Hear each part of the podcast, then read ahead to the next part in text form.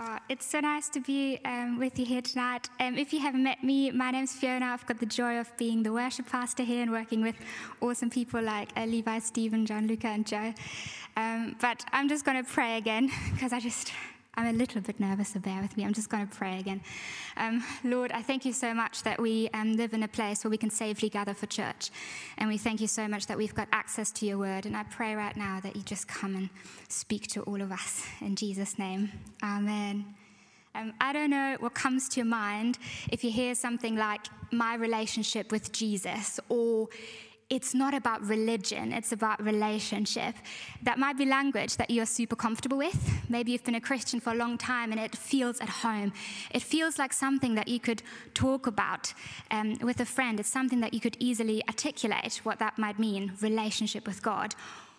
Or it might be something that maybe you're not so comfortable with. Maybe you've heard it floating around in church, but it feels a little bit like an not really a defined thing, and people don't really say what, it, what they mean by it. They just say, oh, I've got a relationship with Jesus. Um, this passage is all about relationship with Jesus, making our home in Jesus, Him making His home in us. And it's beautifully framed by Jesus talking about the Holy Spirit. First, um, he talks about a couple of chapters back about the Holy Spirit. It talks about the Holy Spirit as the helper, and then after this, he talks about the work of the Holy Spirit. And in between is this where we are right now. And people think that this is a conversation that happened in like an upper room where Jesus sat with his disciples, so quite intimate. And this is at a time when Jesus already kept talking about he was going to go, he was going to leave. And then he speaks about this beautiful relationship, about a deep connection that the disciples can still have even when he departs. Um, I'm going to go through it verse by verse. So if you're someone who really likes to read along and that helps you um, stay with it, then um, feel free to read along with me. But verse 1 I am the true vine, and my Father is the vine dresser. This is imagery that the disciples were very comfortable with. One, because there were a lot of vineyards in ancient Israel, and two, because it's an imagery that draws itself throughout um, their scriptures. I'm really glad that Sean is here tonight. he did an alpha with us, and he taught me so much about all the things that I don't know actually, because I'm not from a Jewish background. Um, so I have read up a little bit um, in the commentary, and the vine meant God's holy people. And it's an imagery that is mentioned in Psalm 80, Isaiah 5 and 27, Jeremiah 2, and Ezekiel. So the vine is God's holy people, God's chosen people, and the vine dresser is God. And immediately when Jesus talks about this, he establishes his relationship with the Father. He says, Your God is my Father, and I am the true vine. The true vine was also commonly a recognized symbol for the Messiah. So, immediately with Jesus' first sentence, he has already established that he is connected to the Father. He is the Son of the God that these people knew, that his disciples knew of, and that he is the true vine. Verse 2 Every branch in me that does not bear fruit, he takes away and every branch that does bear fruit, he prunes, that it may bear more fruit. This can be something that, mm, I don't know, maybe it's just me, you know, sometimes I get a bit stressed. Oh, my days, if I don't bear enough fruit, the Lord's gonna cut me off and He's gonna take me away if I don't try hard enough as a Christian, if I don't do all the right things, if I don't keep being in step with the Spirit, or no, if I mess up. But that's not what He's saying. Fruit is the evidence of a connection between the branch and the vine. And in this bit, he's not talking about how much fruit or how little. The um, word that is used for um, taking away has got a more accurate translation. It translates literally, it's called airo. It's, I can't pronounce anything Greek, but it's called airo, and it tr- literally translates to lifts up which was a common vineyard practice. That if a branch wasn't doing so well, the vine dresser would come and help it. He would take it and lift it up so it would get more sunlight. And every branch that does bear fruit, he prunes that it may bear more fruit. I don't know if we've got any people here who are very good with plants. I don't really know how the pruning works, but what I know is that if you prune something, it grows back with more. It's like a more productive way of growing something, which is such a beautiful imagery. And the word that is translated to prunes literally means cleanse, which is what Jesus talks about in the next verse. Already you are clean because of the word that I have spoken to you. And he's just said that in John 13. He talks about the disciples already being clean when he washes their feet. You're already clean by my word, by my teachings. You're already clean. I'm just washing your feet. I'm serving you. So the word is the thing that cleanses us. It's such a beautiful invitation, I think, for us to be really, as Christians, to be really grounded in the Word of God, to really invest in our time in reading the Word, to fall in love with what His teachings are, what He talks about, to get to know His voice.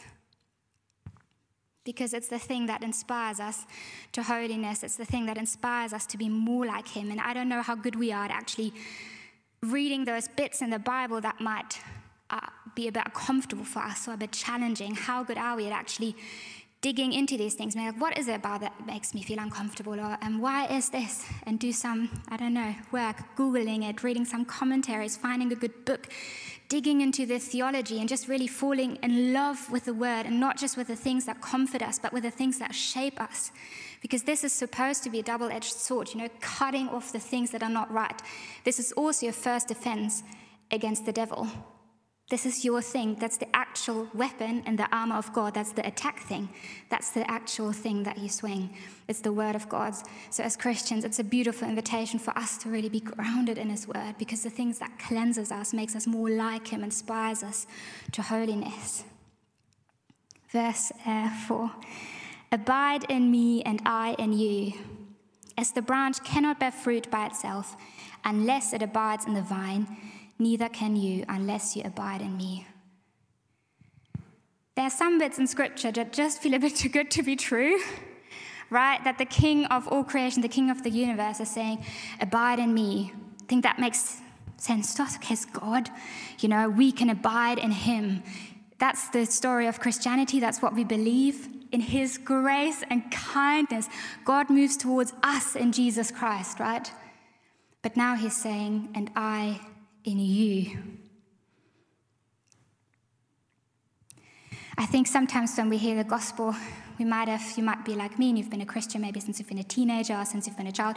We grow a little bit used to the goodness of the gospel, I think. Sometimes, you know, sometimes you have a moment when you read something again and it hits you just the goodness of what Jesus did at the cross, just how amazing that is. And I think, and for me, and probably for you too, the most natural and logical response is worship, right? It's putting your hands on and saying, Thank you, Jesus.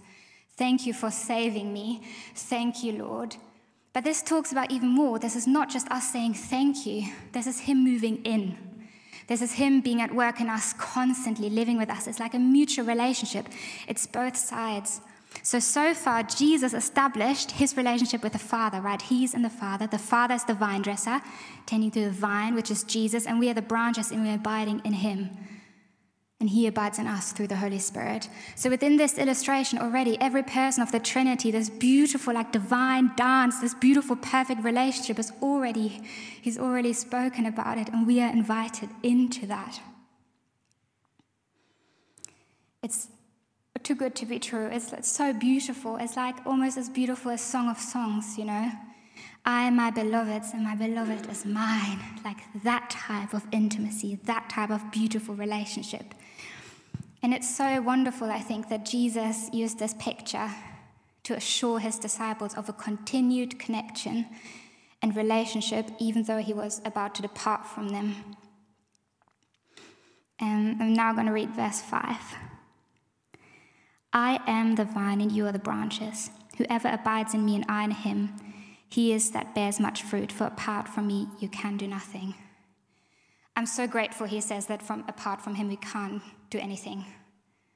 We really can't. I'm so grateful that I don't have to rely on my own strength. I'm so grateful that I don't have to rely on my character or any gifts or anything I've learned or any great habits I established or anything else in my life, any relationship, any affirmation, anything. I don't have to rely on any of that. I just need to abide in Jesus. That's where I get my life from, that's where I get my identity from. If anyone does not abide in me, he's thrown away like a branch and withers, and the branches are gathered and thrown into the fire and burned. It's very interesting that Jesus doesn't say, if you don't bear enough fruit, you know, you'll be taken away. It is if you're not connected with me, if you're not abiding with me. The reason you would be taken away is if you're literally not at all connected, not even the littlest bit, to the vine. It's about connection and relationship with Him.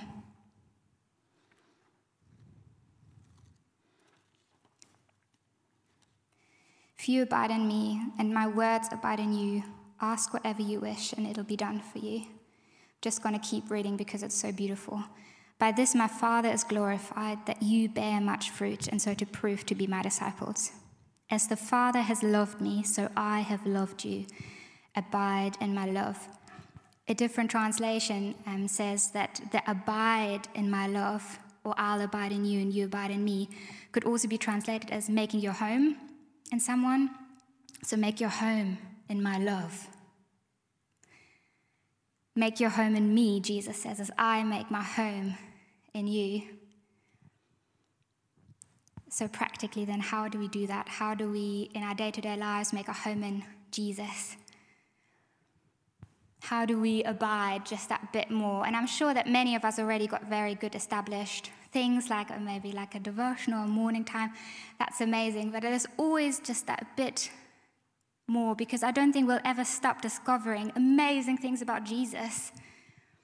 And we really can't outgrow or outmature the beauty of him we can't. I don't think that we'll get to heaven and in 10,000 years we'll be a bit bored because there's just nothing new. I think there'll always be new songs to sing because there's always something beautiful new to discover. There's always going to be something more to say thank you for. But in the first practical way is, I think, a very obvious one is just making time. If you want to have relationship with someone, you make time for them.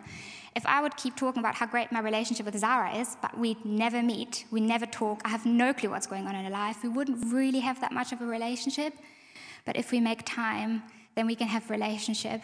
Um, there are so many ways to incorporate that into your day. That might be the first thing in the morning and the last thing at night. That might be um, when you're just on your commute somewhere, you're walking somewhere, um, but just that extra bit of time. And then the second is so make time for Him. The second is be aware of His presence. The Psalms say that the Lord delights in every detail of our lives.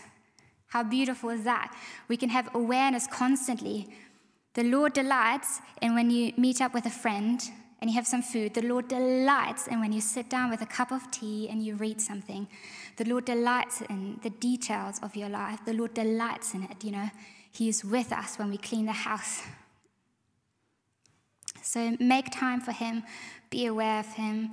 And then what I said earlier, read His word. If you want to know what God is speaking to you personally, you need to get used to His voice.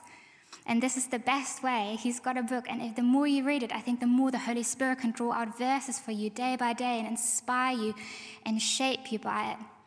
So make time for Him, be aware of Him, read His word, get to know His voice. And then, fourth is spend time with His people.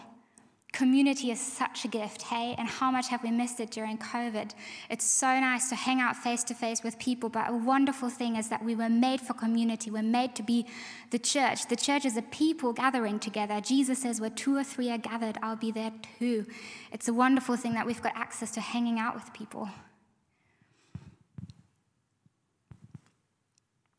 Um, just as I finish, I just wanted to um, just make the invitation. I, I loved the worship earlier. Thanks, guys. Um, I just, I just really felt like, and maybe there's someone here and you've never actually made that um, step where you said, "Oh, okay, I want to abide in Jesus, and you can make your home in me." And I just wanted to make um, space for that if that's something you've never done. But also, I thought there might be somebody here, and just the last few days, just something in your heart was stirring up, just like this burning sense of wanting to go deeper, just going deeper with the Lord, just that, just that bit more. There's just something in you, we'd love to pray for you. Um, I'll be over there if you'd like some prayer, and I'm sure we've got some more people that love to uh, pray for you. But yes, right, I'm just going to pray real quick. Lord, I thank you so much for your word. Thank you so much. that we can spend time with you. Thank you that you, in your grace, chose to move towards us and say that we can abide in you, but that you also, by your Holy Spirit, abide in us. And I pray that um, when we go from this place into our weeks, um, into our jobs, into our schools, into our colleges, that we would be so aware of your presence with us and how you delight in everything in our lives. In Jesus' name, amen.